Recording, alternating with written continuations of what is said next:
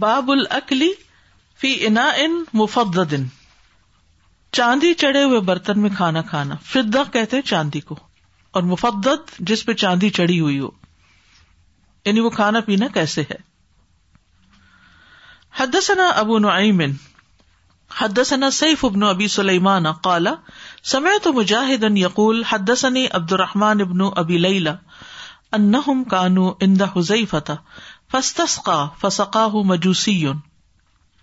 عبد الرحمان بن نبی لیلا کہتے ہیں کہ وہ حزیفہ کے پاس تھے رضی اللہ صحابی ہیں فستسقا تو انہوں نے پانی مانگا فسقا ہو مجوسی یون تو ایک مجوسی نے جو آپ کے پرشے پر ہوتے ہیں ان کو پانی پلایا فلم ودا القدح تو جب اس نے پیالہ رکھا فی یدی ہی آپ کے ہاتھ میں رما ہو بھی تو حضرت حذیفہ نے وہ ان کے اوپر واپس پھینک دیا وکال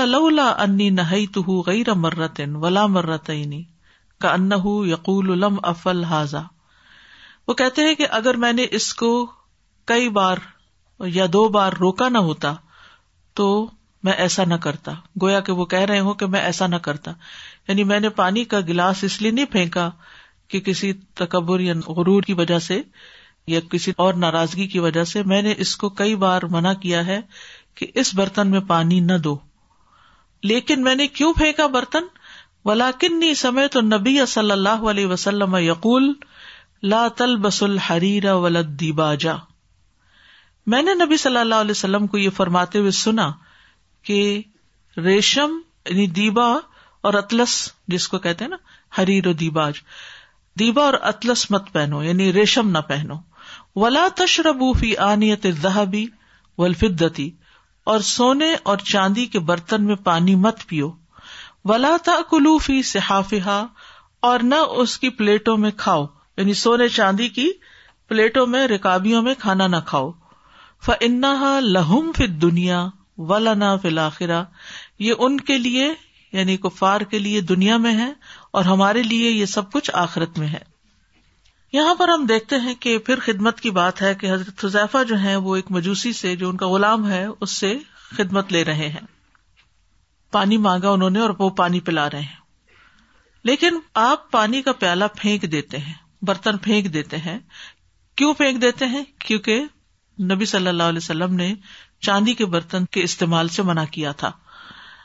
وہ برتن یا تو چاندی کا تھا یا چاندی چڑھا ہوا تھا چاندی سے ملما کیا ہوا تھا یعنی دو طرح کے برتن ہوتے ہیں ایک ہوتا ہے پیور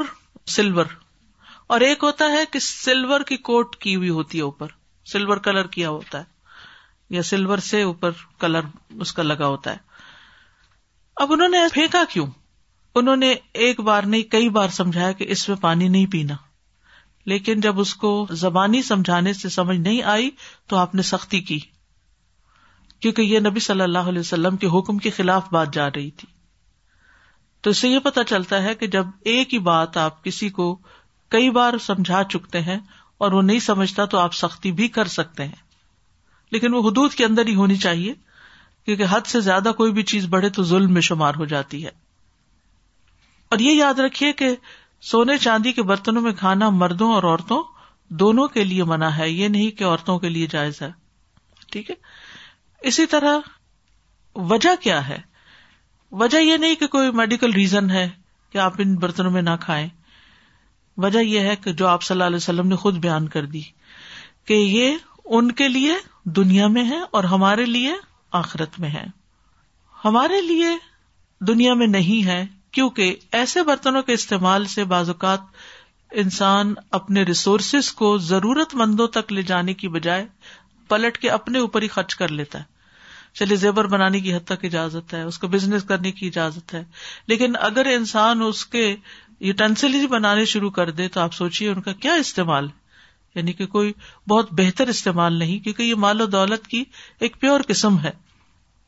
اس کے استعمال سے فخر و غرور بھی پیدا ہو جاتا ہے یعنی انسان بوسٹ کرنے لگتا ہے دوسروں کے اوپر روب جماتا ہے کہ میں اتنا زیادہ امیر ہوں پھر اس میں جن لوگوں کے پاس یہ نہیں ہوتا ان کا دل ٹوٹتا ہے کہ ہمارے پاس یہ کیوں نہیں ان کا دل چھوٹا ہوتا ہے پھر ایک بات یہ ہے کہ مومن دنیا میں ایش و عشرت کے لیے نہیں آیا مومن کے لیے ایش و عشرت کی جگہ آخرت ہے مومن کو اپنے اس مال کو یعنی جب ایکسٹرا مال ہو گیا یعنی عام روز مرہ کی ضروریات پوری ہو گئی اور پھر اس سے زیادہ بچ گیا تو بجائے اس کے کہ وہ سونا چاندی جمع کرنا شروع کر دے برتنوں کی شکل میں وہ اس کو اللہ کے راستے میں خرچ کرے اور اس سے اپنی آخرت کمائے جی your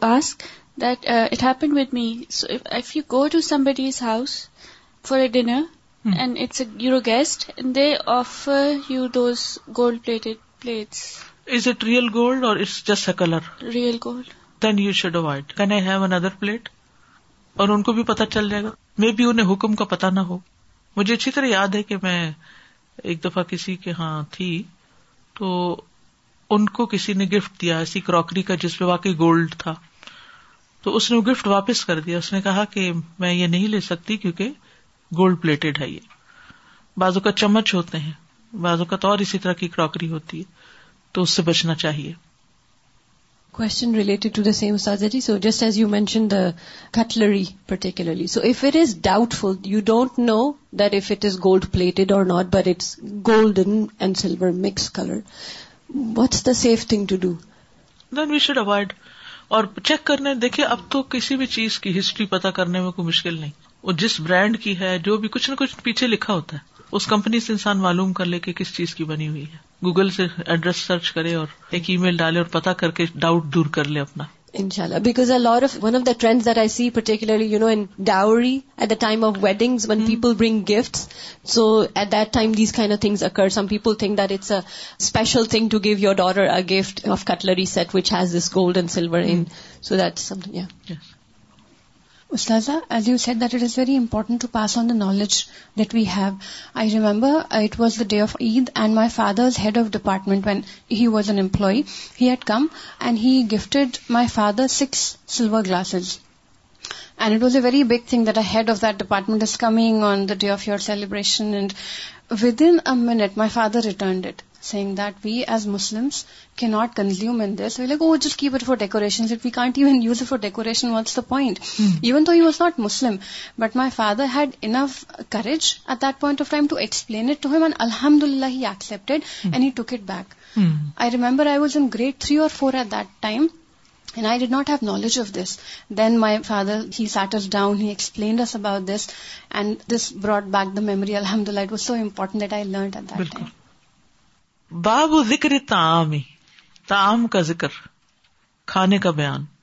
حدثنا قطعبت حدثنا ابو عوانتا ان قطادتا ان انسن ان ابی موسل اشری قال قال رسول اللہ صلی اللہ علیہ وسلم مثل المؤمن الذي يقرأ القرآن كمثل الاترجتی ريحها طيب وطعمها طيب ابو موسا اشری کہتے ہیں کہ رسول اللہ صلی اللہ علیہ وسلم نے فرمایا مومن کی مثال وہ جو قرآن پڑھتا ہے یعنی اس مومن کی مثال جو قرآن پڑھتا ہے آپ لوگوں کی مثال کمسل اترجتی اترجا کی طرح ہے ترنج کی طرح ہے ٹھیک ہے لیمو بھی کہہ سکتے ہیں ری طیبن تیبن جس کی خوشبو بہت اچھی ہے یعنی اب یہاں کے تو اورنجز میں خوشبو ہی نہیں ہوتی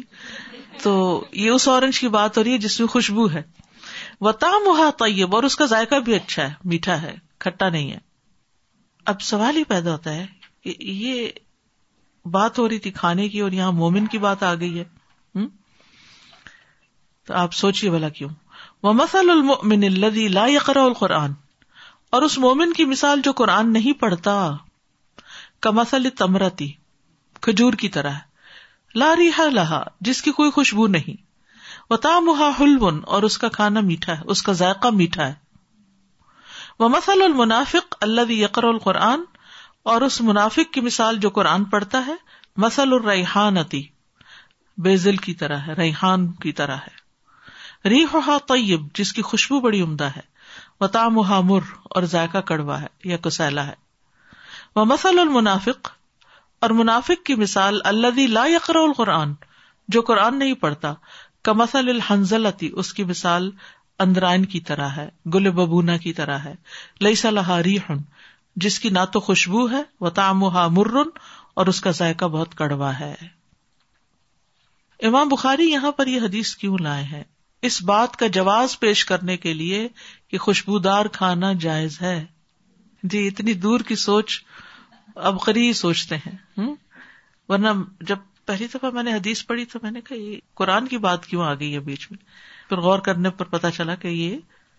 خوشبودار کھانوں کے جواز کا ذکر ہے اس میں کہ مومن جو ہے اس کی مثال سنگترے کی طرح یا اورنج کی طرح ہے جو مزیدار اور خوشبودار ہوتا ہے تو اگر اللہ سبحان تعالیٰ حلال طور پر جائز طور پر کوئی مزیدار کھانا عنایت فرمائے تو اسے خوشی سے کھا لینا چاہیے اسے تقوا کے خلاف نہیں سمجھنا چاہیے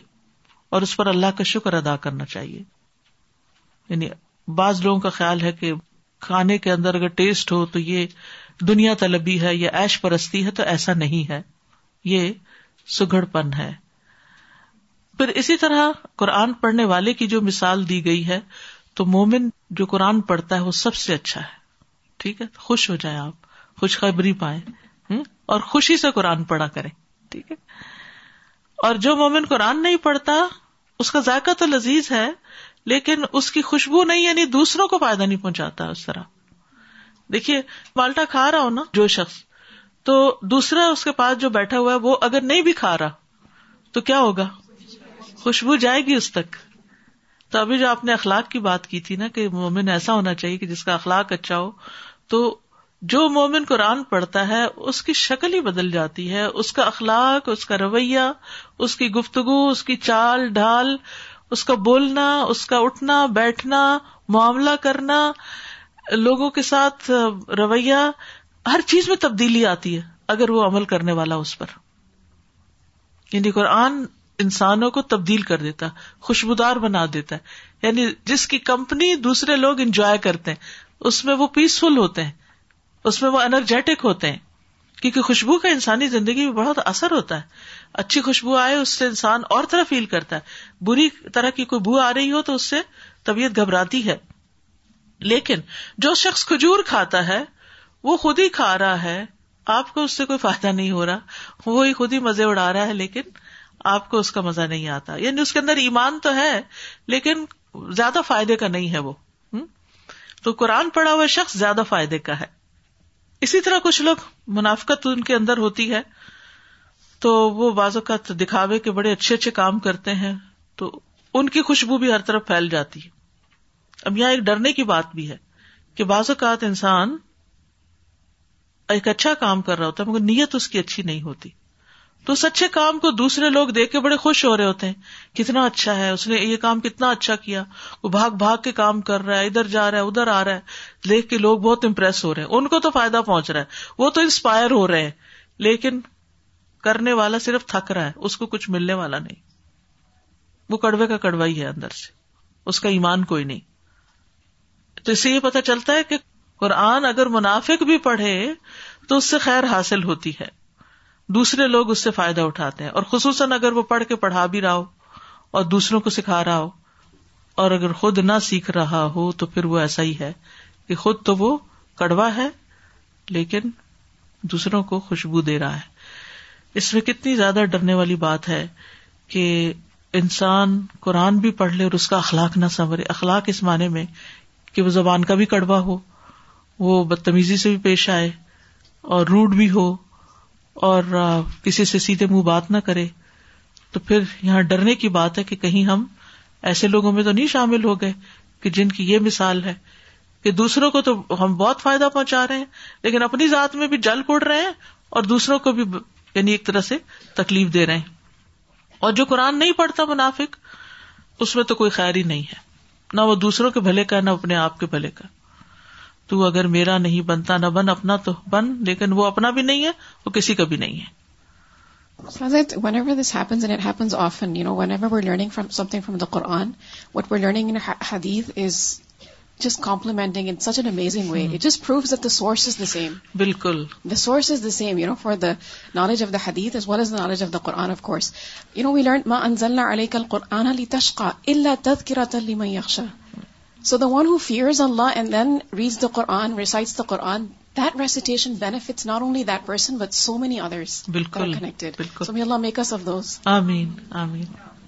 حدسنا حدثنا خالد عبد الله ابن عبد الرحمن ان انس ان نبی صلی اللہ علیہ وسلم النساء كفضل الثريد على سا ارتعام پیچھے بھی حدیث گزر چکی ہے نبی صلی اللہ علیہ وسلم نے فرمایا کہ عائشہ رضی اللہ عنہ کی فضیلت تمام عورتوں پر ایسے ہے جیسے سرید کھانے کی فضیلت تمام کھانوں پر ہے اس میں سرید کی فضیلت بیان ہوئی ہے بیسیکلی اور حضرت عائشہ کی تو ہے ہی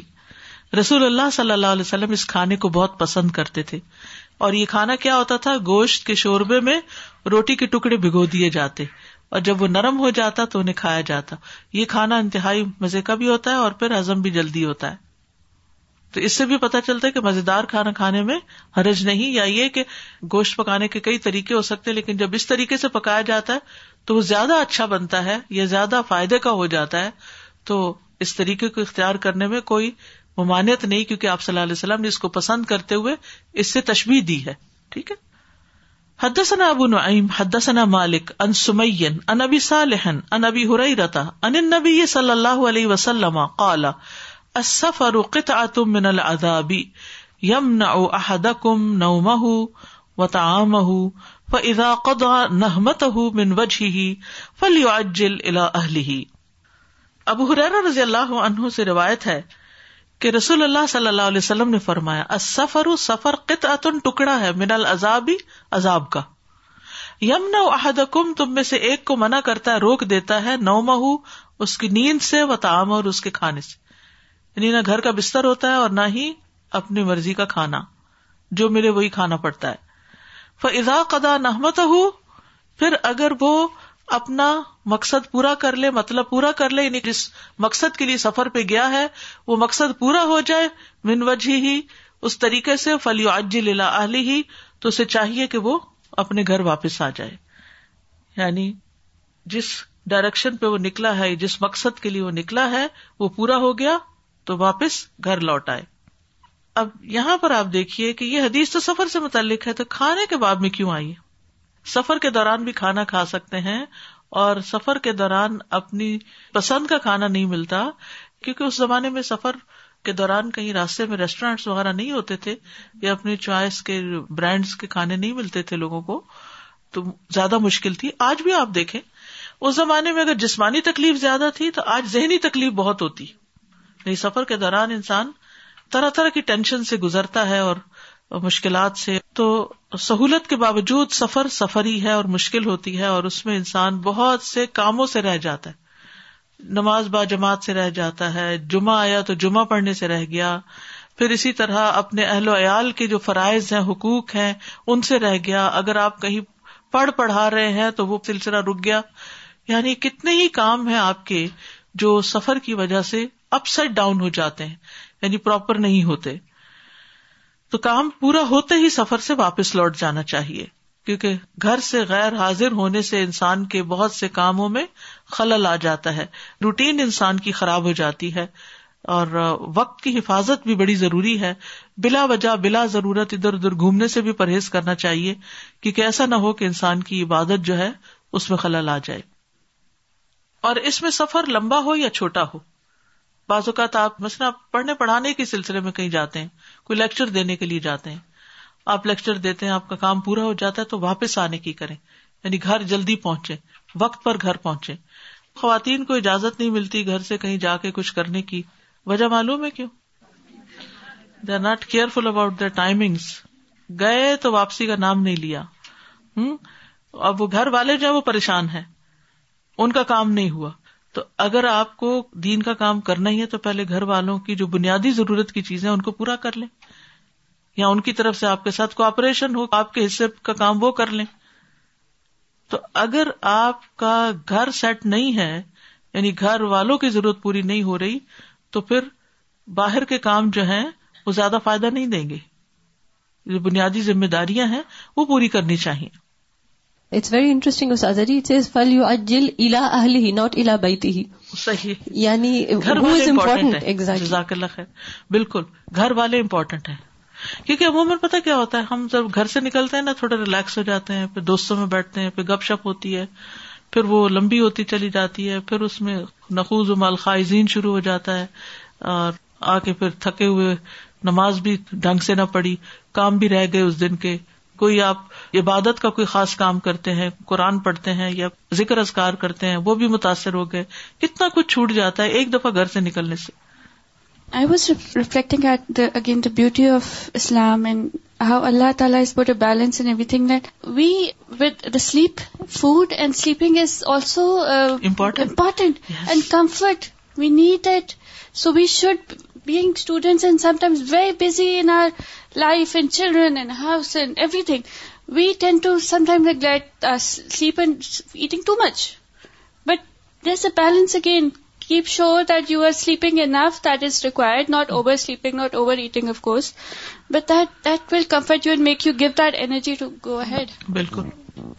اب مائیں جیسے بچوں کی تربیت پالنے ان کے کام کرنے میں اتنی تھکا دیتی اپنے آپ کو کہ اپنا کھانا بھول جاتی پھر وہ جو چڑچڑا پن آتا ہے تو سارا غصہ بچوں پہ نکلتا ہے ایسی خدمت کا کیا فائدہ لا تب تلو صدقات کم بل منی والا ازیت اور احسان جتا کر اپنے صدقات ضائع نہ کرو یعنی وہ کام نہ کرو جس کے بعد کسی کو دکھ دینا ہو you know, seeing this hadith makes a lot of sense because in college, a lot of college kids are into this new thing, like traveling the world and being like backpackers. And there's this phrase that people say, not all who wander are lost. So it's like this very hippie kind of like go do and aimlessly kind of just travel. But it goes back to the example of the believer being like a bee. Everything has a purpose. And so it's not that traveling is not allowed for a believer, but it should have a purpose. So if for example, you want to go on vacation with your family, then go with the purpose of your visiting family to increase your family ties. Or go with the purpose that you're going to go reflect on the creation of Allah, like go to the mountains or, or whatever. So I think this makes a lot of sense. It makes sense why I never really liked traveling now, because I was just following the command that Allah already had for us. باب العدمی سالن کا بیان یعنی ہر وہ چیز سالن کہلاتی ہے جس کے ذریعے سے روٹی کو خوشگوار کر کے کھایا جائے ڈپ یعنی خواہ وہ شوربا ہو یا کوئی اور چیز ہو اس وقت تیار کی جائے یا پہلے سے تیار شدہ ہو سب سالن کہلاتا ہے حدثنا ثنا قطعیبت حد حدثنا اسماعیل ابن جعفر ان سمع القاسم ابن محمد ان في بريرة ثلاث سنن بریرہ رضی اللہ عنہا میں تین شرعی احکام ملتے ہیں ارادت عائشہ تو ان تشتریہا حضرت عائشہ رضی اللہ تعالی عنہا نے ارادہ کیا کہ آپ اس کو خرید لیں فتو اطا پھر اس کو آزاد کر دیں فقال ولا نل ولا تو اس کے مالک کہنے لگے کہ ولا یعنی اس کا نسبی تعلق ہم سے رہے گا ذالک علی رسول اللہ اللہ صلی علیہ وسلم تو حضرت عائشہ نے رسول اللہ صلی اللہ علیہ وسلم سے اس بات کا ذکر کیا فقال اللى شرطی ہی آپ نے فرمایا کہ اگر تم چاہو تو تم ان سے شرط رکھ سکتی ہو بلامن لمن آتق کیونکہ ولا تو اس کے لیے ہوتی ہے جو آزاد کرتا ہے آزاد کردہ غلام کالا و راوی کہتے ہیں کہ وہ پھر آزاد کر دی گئی رت پھر اس کو اختیار دیا گیا تقرر انتقر زوجہ کہ وہ اپنے شوہر کے تلے رہے او تو فارق ہو یا اس کو چھوڑ دے کیونکہ شوہر غلام تھا یا آزاد ہو گئی تو آزاد عورت غلام کی بیوی نہیں ہوتی تو اب اس کو اختیار ہے کہ وہ اسی شوہر کی بیوی رہے یا اسے جدا ہو جائے وہ دخل رسول اللہ صلی اللہ علیہ وسلم اور رسول اللہ اللہ صلی علیہ وسلم داخل ہوئے یومن ایک دن بیت تا عائشہ تھا عائشہ رضی اللہ تعالیٰ عنہ کے گھر میں وہ النار برمت ان تفور اور آگ پر ہنڈیا کھول رہی تھی فدا بل تو آپ نے لنچ مانگا غدا کہتے دوپہر کے کھانے کو اتیا بھی خوب و ادمن تو آپ کے پاس روٹی اور سالن لایا گیا من ادم بیت گھر کے سالن میں سے فقال علم لحمن آپ نے فرمایا میں گوشت نہیں دیکھ رہا کالو بلا یا رسول اللہ انہوں نے کہا جی اللہ کے رسول لحمن تو سد دکھا بھی اللہ بریرا وہ تو گوشت ہے جو بریرا پر صدقہ کیا گیا تھا وہ عہدت تو تو اس نے وہ ہمیں ہدیہ دیا فقال ہوا علیہ و تو آپ نے فرمایا وہ اس کے لیے تو صدقہ ہے اور ہمارے لیے ہدیہ ہے اب حدیث میں جو تین باتیں پتہ چلتی ہیں اس میں سب سے پہلی جو ہے حضرت عائشہ جو ہے وہ خود خرید و فروخت کر رہی ہیں اور آزاد کر رہی ہیں یعنی انڈیپینڈنٹلی بزنس ٹرانزیکشن کر رہی ہیں تو اسلام میں اس کی اجازت ہے یعنی نبی صلی اللہ علیہ وسلم نے یہ نہیں فرمایا کہ اللہ میں تمہارے حصے میں یہ کام کر دوں انہوں نے کہا کہ تم کرنا چاہتی تو کرو اور تم یہ شرط رکھ لو کہ ایسا ہوگا یعنی سودا کرنے سے پہلے یہ شرط رکھ لو بہرحال وہ غلام آزاد ہو گئی پھر اس کے بعد یہ تھا کہ اس کو اختیار بھی دیا گیا ایک اور بات پتا چلی پھر اس کے بعد یہ ہے کہ نبی صلی اللہ علیہ وسلم گھر تشریف لائے تو آپ نے کھانا مانگا اور آپ کو کھانا پیش کیا گیا اور آپ نے گوشت طلب کیا تو اس سے یہ پتا چلتا ہے کہ جو سالن دیا گیا تھا اس میں گوشت نہیں تھا تو اسی لیے آپ نے کہا کہ وہ گوشت کی در ہے تو نبی صلی اللہ علیہ وسلم گوشت پسند کرتے تھے اسی وجہ سے جب جابر رضی اللہ تعالیٰ نے آپ کی دعوت کی تو انہوں نے ایک بکری ذبح کی رسول اللہ صلی اللہ علیہ وسلم نے فرمایا گویا تجھے معلوم ہے کہ ہمیں گوشت محبوب ہے یعنی تمہیں پتا تھا کہ ہمیں گوشت پسند ہے اس لیے تم نے گوشت پکایا دعوت میں بہرحال یہاں خاص طور پر جو بات پتہ چلتی ہے کہ کسی بھی چیز میں اصراف منع ہے لیکن جو چیزیں اللہ نے اپنے مومن بندوں کے لیے حلال کی ہیں ان کو اپنے اوپر حرام کرنے میں کوئی تکوا نہیں ہے پھر دیگر حدیثوں سے بھی پتہ چلتا ہے کہ نبی صلی اللہ علیہ وسلم میٹھا بھی پسند کرتے تھے جیسے اگلی حدیث میں آ رہا ہے پھر ایک اور بات جو خاص یہاں پتہ چلتی ہے وہ یہ کہ اگر کوئی فقیر ہے مسکین ہے اس کو کسی نے صدقہ دیا ہے ویسے کسی کے بچے کی شادی اور وہ بہت غریب شخص ہے تو لوگوں نے پیسے جمع کر کے صدقہ دیا اس غریب کو اور وہ غریب اس پیسے میں سے چائے پہ بلا رہے اب آپ سوچتے ہیں کہ وہ تو صدقے کے پیسوں سے چائے بنا رہا ہے تو میں جاؤں کہ نہ یا چائے پیوں نہ تو اب اگر آپ نہیں جاتے تو اس کا دل ٹوٹتا ہے کہ ہم غریبوں کی دعوت کوئی نہیں قبول کرتا اور اگر آپ جاتے ہیں تو آپ کے دل میں شک ہے کہ میں کیا کروں تو ایسی صورت میں یہاں کتنی بڑی رخصت دی کتنی بڑی آسانی کر دی گئی کہ جب کوئی صدقہ کسی کو دے دیا جاتا ہے تو وہ اس کے لیے تو صدقہ ہوتا ہے اس کو لینے کے بعد وہ آگے کسی کو کچھ کھلاتا پلاتا تو وہ صدقہ ہو چکا ہوتا ہے اب وہ صدقہ نہیں رہتا ٹھیک ہے جزاک خیرن سبحان اللہ حمد کا اشد اللہ اللہ اللہ انت استخر و اطوب علیخ السلام علیکم و رحمۃ اللہ وبرکاتہ بسم اللہ الرحمن الرحیم والعصر ان الانسان الإنسان لفي خسر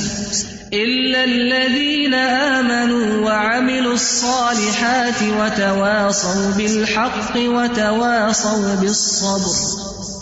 اللهم صل على محمد وعلى آل محمد كما صليت على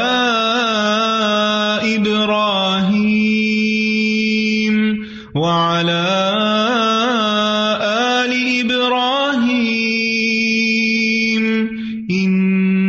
ہم